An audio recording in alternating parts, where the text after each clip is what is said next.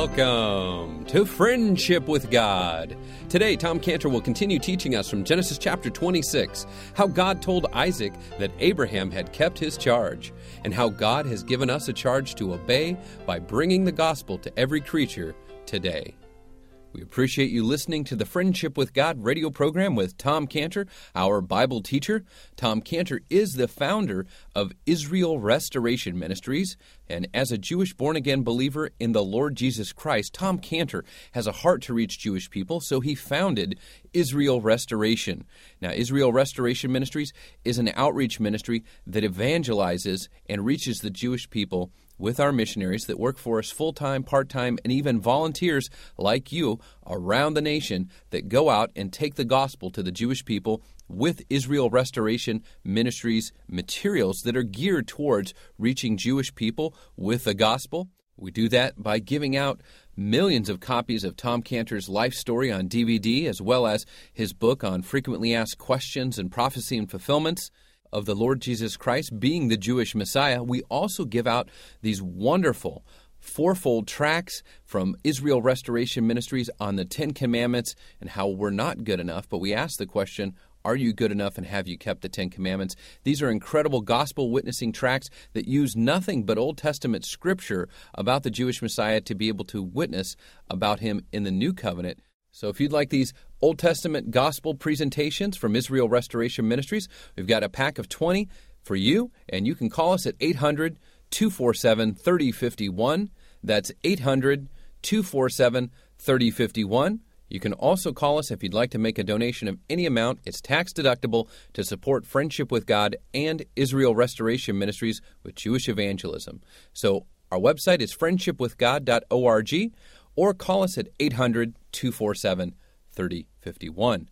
Now, here is our Bible teacher, Tom Cantor, teaching us from Genesis chapter 26 how God told Isaac that Abraham kept his charge, and how we too are supposed to keep God's charge today by bringing the gospel to every creature. And that was the most important aspect for Isaac to copy in Abraham's life as an example in verse 5. Abraham obeyed my voice.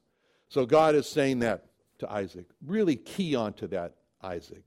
And that's why Abraham also had this just immediate obedience.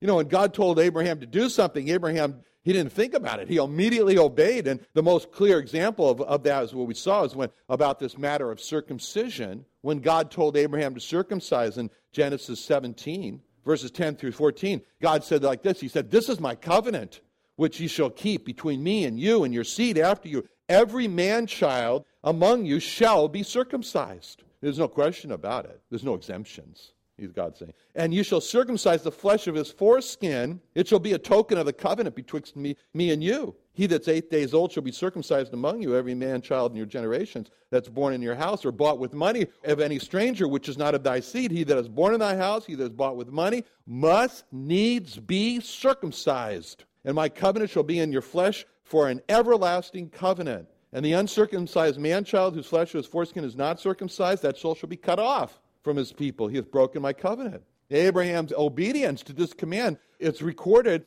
the same chapter, Genesis 17, verses 23 to 27. Abraham took Ishmael, his son, and all that were born in his house, all that were bought with the money, every male among the men of Abraham's house, and circumcised the flesh of their foreskin in the self same day as God had said unto him. And Abraham was 90 years old and nine when he was circumcised in the flesh of his foreskin. Ishmael, his son, was 13 years old when he was circumcised in the flesh of his foreskin. In the self same day was Abraham circumcised, and Ishmael his son, and all the men of his house born in the house bought with the money of the stranger were circumcised with him. This is a point that's stated twice in this passage I just read there, and it's this emphasis on the self same day. It says that in verse 23. They circumcised the flesh of their foreskin in the self same day as God had said unto him. Verse 26, the self same day was Abraham circumcised Ishmael his son. It was in the same day that God told Abraham. You know, Abraham wakes up one day, he hears for the first time about circumcision. he says, What? You know, he says, No one has ever been circumcised before. Can you make that a little clearer to me exactly? What are you talking about? He says, You want me to cut off what? And, Abraham doesn't stagger. He doesn't say, he doesn't say, you want me to do what? He doesn't say, can we take some time to plan this out a little bit? I mean, there's 400 men here. There's over 400 people to circumcise. Can we think about do we have sharp enough knives? How are we going to sterilize them? I mean, how long is the recovery period going to be? You know, and um, who's going to do what during this recovery period? Oh, no, that, not Abraham. For Abraham, it was simple get the knives. God said circumcise. Let's, we don't have too much time before the sun goes down, and we got a lot of work to do. And so God told Abraham, circumcise. Before the sun went down, every man was circumcised, including Abraham. And because for Abraham, obeying God was personal, was a matter of obeying the voice of God.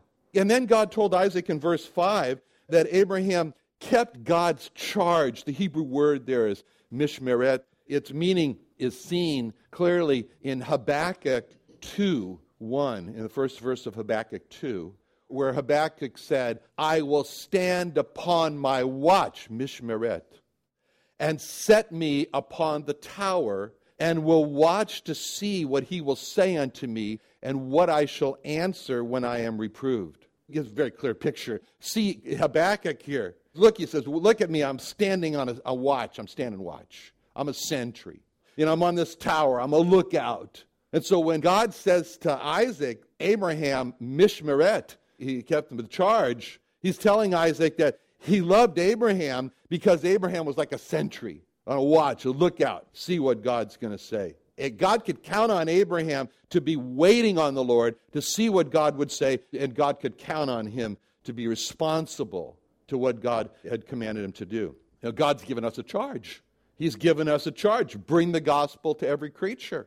That's our job, to be on Mishmeret, to be keeping God's watch for us to be alert, as a sentry is alert, and to watch for opportunities so that we don't come away and say, Oh, I just met that lost person. You know, I should have said to him, No. The sentry is going to sit there and say, You know, oh, look at that. Someone broke through the gate. You know what I should have done? You know.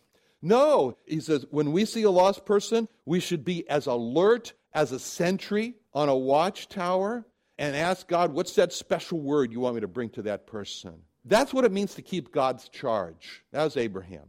And then God told Isaac that Abraham had kept his commandments. See, that, that's the word mitzvah. Of course, you're all familiar with the term bar mitzvah. It's a bar mitzvah. And that refers to specific things to do. Like when God told Abraham, go and circumcise all the men. That was a mitzvah. I don't know if all the men thought it was a mitzvah, but that was a mitzvah. Okay?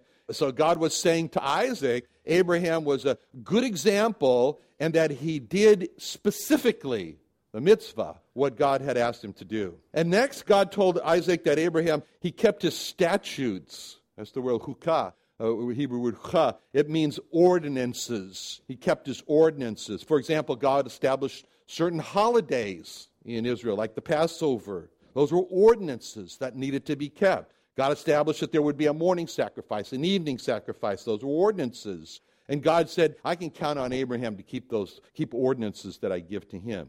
Like circumcision, for example. It became an ordinance. First it was a mitzvah, then it became an ordinance. Next, God told Isaac that Abraham kept his law. That's the word Torah, which refers to, obviously, the ten words, the ten commandments. And those are principles. Those are principles, those Ten Commandments. For example, the principle of one of those laws don't commit adultery. The Lord Jesus Christ said, Let me show you the application of that in the Sermon on the Mount. You look in lust, you committed adultery. And so God is saying to Abraham, He kept my laws. In other words, Abraham thought about those laws and he saw how those laws could be violated in his life. Look in lust. And so God held up Abraham as an example and says, and he says, Isaac, Isaac, follow him. Now the Lord Jesus Christ is our example.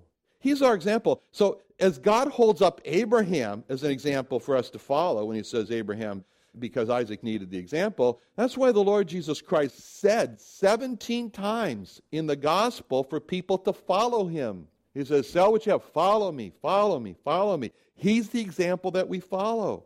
What does it mean to follow a person in their life? To follow our examples of the Lord Jesus Christ means that we see life like he sees life. When a person follows another person, he sees life the way that person sees life. For example, the Lord Jesus Christ said, He said, When I look out on people, I see every single person in one of four categories. And that was the whole concept of the parable of the sower, which he told them. He said, If you don't get this parable, you haven't gotten to first base. But he said in Matthew 13, 18 through 23, Hear therefore the parable of the sower. When anyone hears the word of the kingdom and understands it not, then cometh the wicked one and catcheth away that which was sown in his heart. That's he which was received seed by the wayside. But he that received the seed in a stony place is the same as he that heareth the word, and none with joy receiveth it, but yet he hath no root in himself, dureth for a while, for when tribulation or persecution ariseth, because of the word, by and by he's offended. And he also receives seed among the thorns, is he that hears the word, the cares of this world, the deceitfulness of riches, choke the word. He becomes unfruitful. But he that receives seed in a good ground is he that hears the word, understands it, he bears fruit, and brings forth some a hundredfold, some sixty, some thirty. See, for us to follow the Lord Jesus Christ is for us to see four heart grounds and to be able to put every person in life, and to do this consciously, into one of those four heart grounds. See, to follow the Lord Jesus Christ means to be happy with what he's happy with. For example, he said, in Matthew 18, 11 through 13, he said, The Son of Man has come to seek and to save that which was lost. And he said, How think ye if a man have a hundred sheep, one of them be gone astray, does not leave the ninety and nine, goeth after the mountain, seeketh that which is gone astray, and if so be that he find it, verily I say unto you, he rejoiceth more of that sheep than of the ninety and nine that went not astray. See, whenever a lost person or a Christian who's lost his way with God is brought back to the Lord Jesus Christ, that makes him extremely happy. And that should make us happy too if we're following him. We'll continue with Tom Cantor, our Bible teacher here on Friendship with God, in just a moment. To learn more about Tom Cantor, you can go to our website, friendshipwithgod.org. Now, Tom Cantor also has another website, IsraelRestoration.org. And on IsraelRestoration.org, you'll learn about our Jewish evangelism outreach ministry to the Jewish people, the most unreached people group in the world. They need to know about their Messiah and Savior, the Lord Jesus Christ, his lost Jewish brethren and sisters that need to come to a saving knowledge of him. And we take the gospel to them, and you can take the gospel to your lost Jewish friends, your neighbors, your coworkers, business people, acquaintances that you have, doctors, someone that you encounter that's Jewish but needs to be saved. We'll give you a free gift from Tom Cantor. To reach them, you can fill out the online form at friendshipwithgod.org, friendshipwithgod.org, or call us 800 247 3051.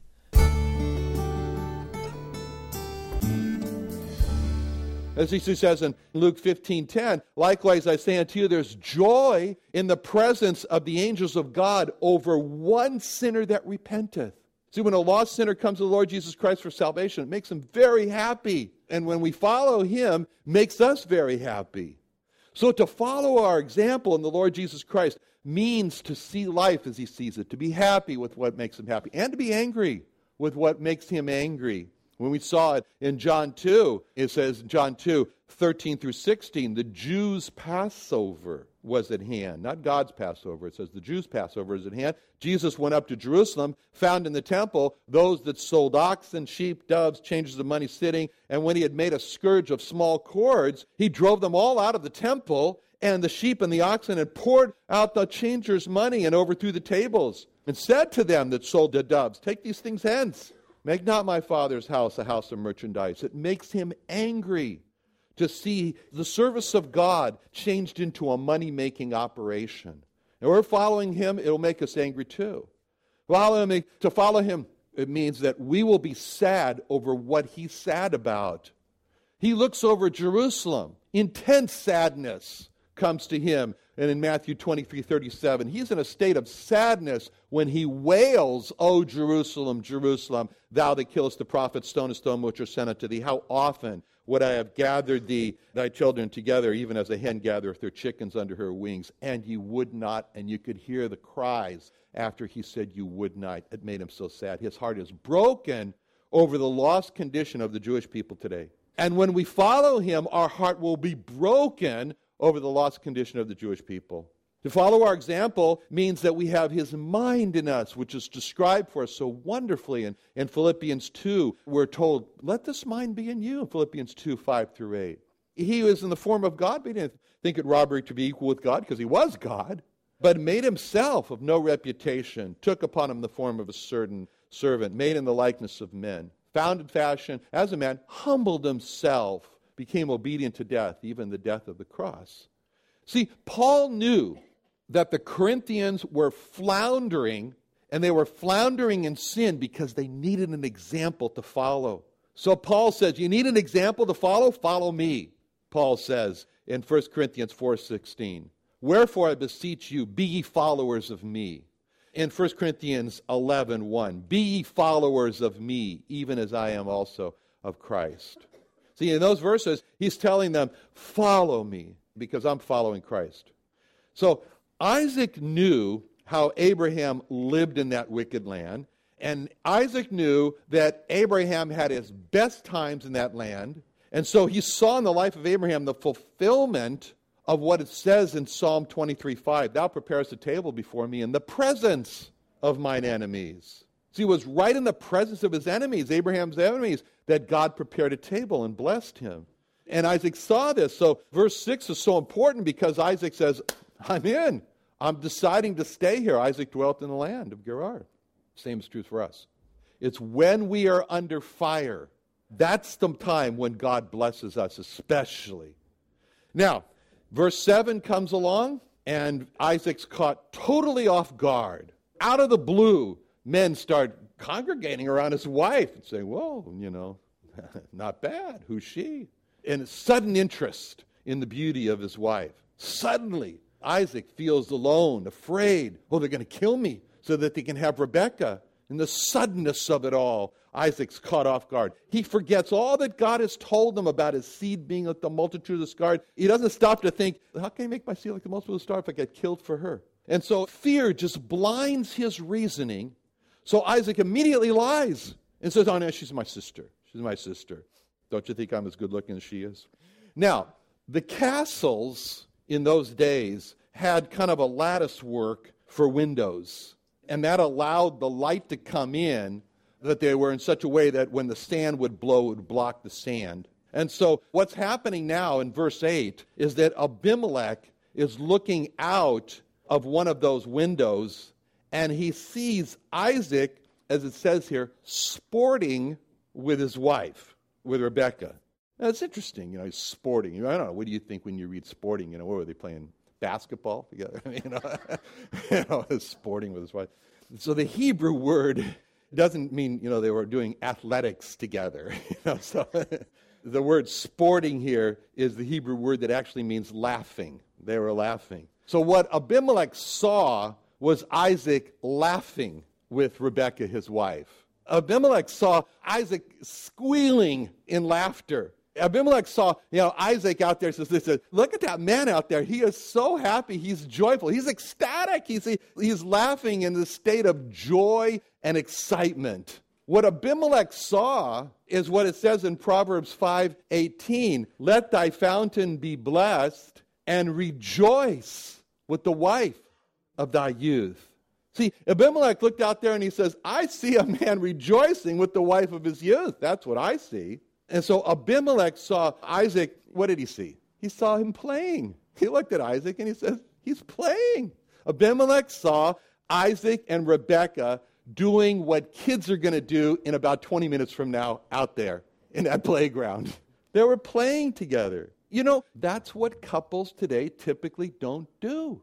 Couples today don't play together, as we see it here in verse 8. Couples today are not like Isaac and Rebekah in verse 8.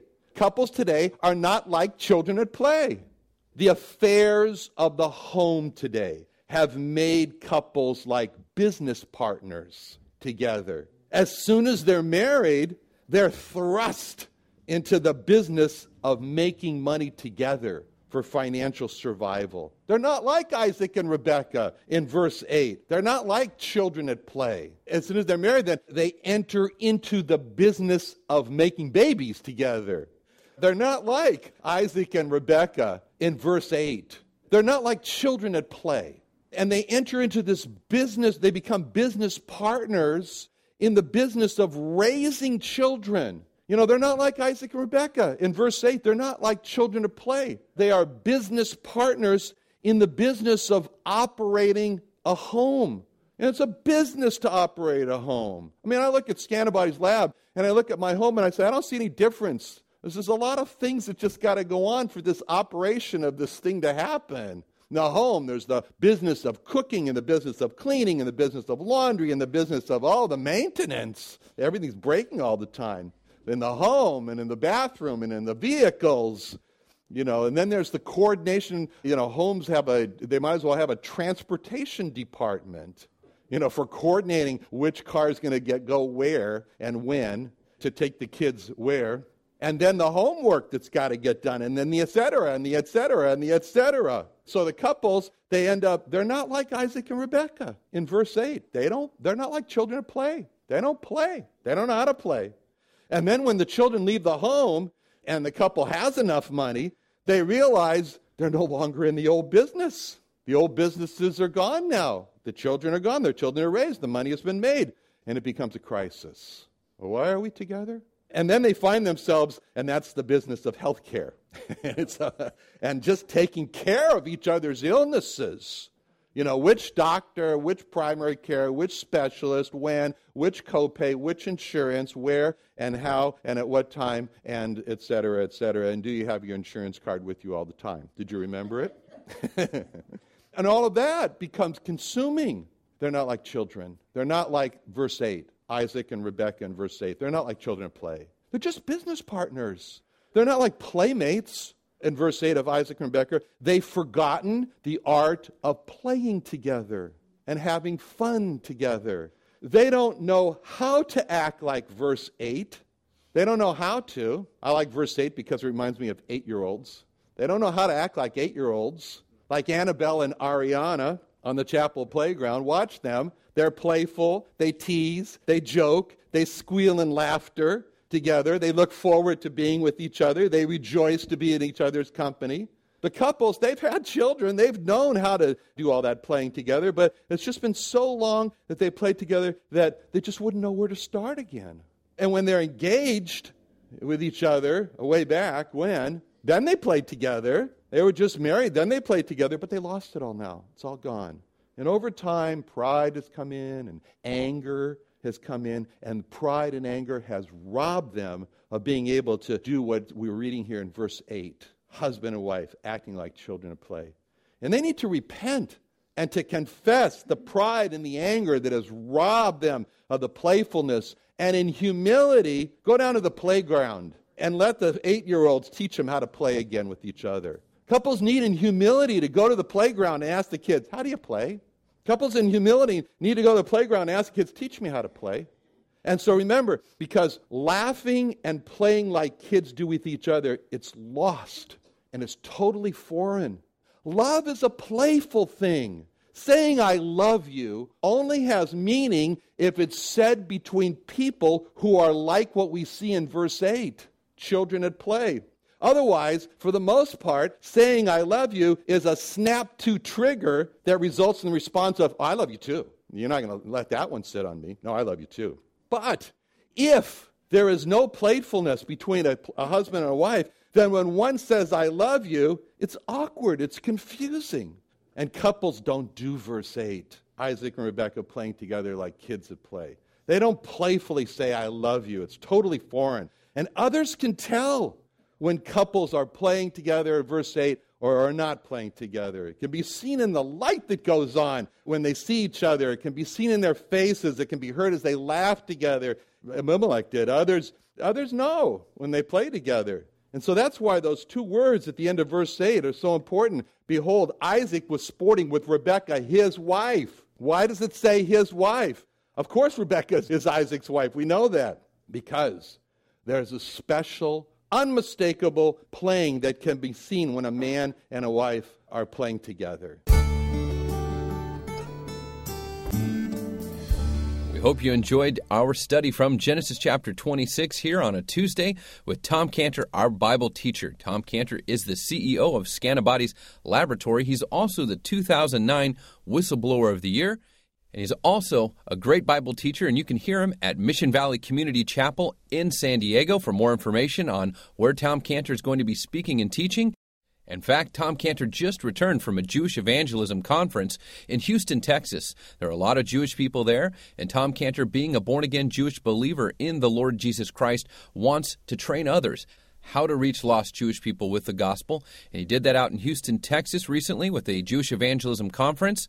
If you're a pastor and would like to set that up at your church, uh, please call us and we can give you more information on where he's speaking or how he can speak at your church. You can call us at 800 247 3051.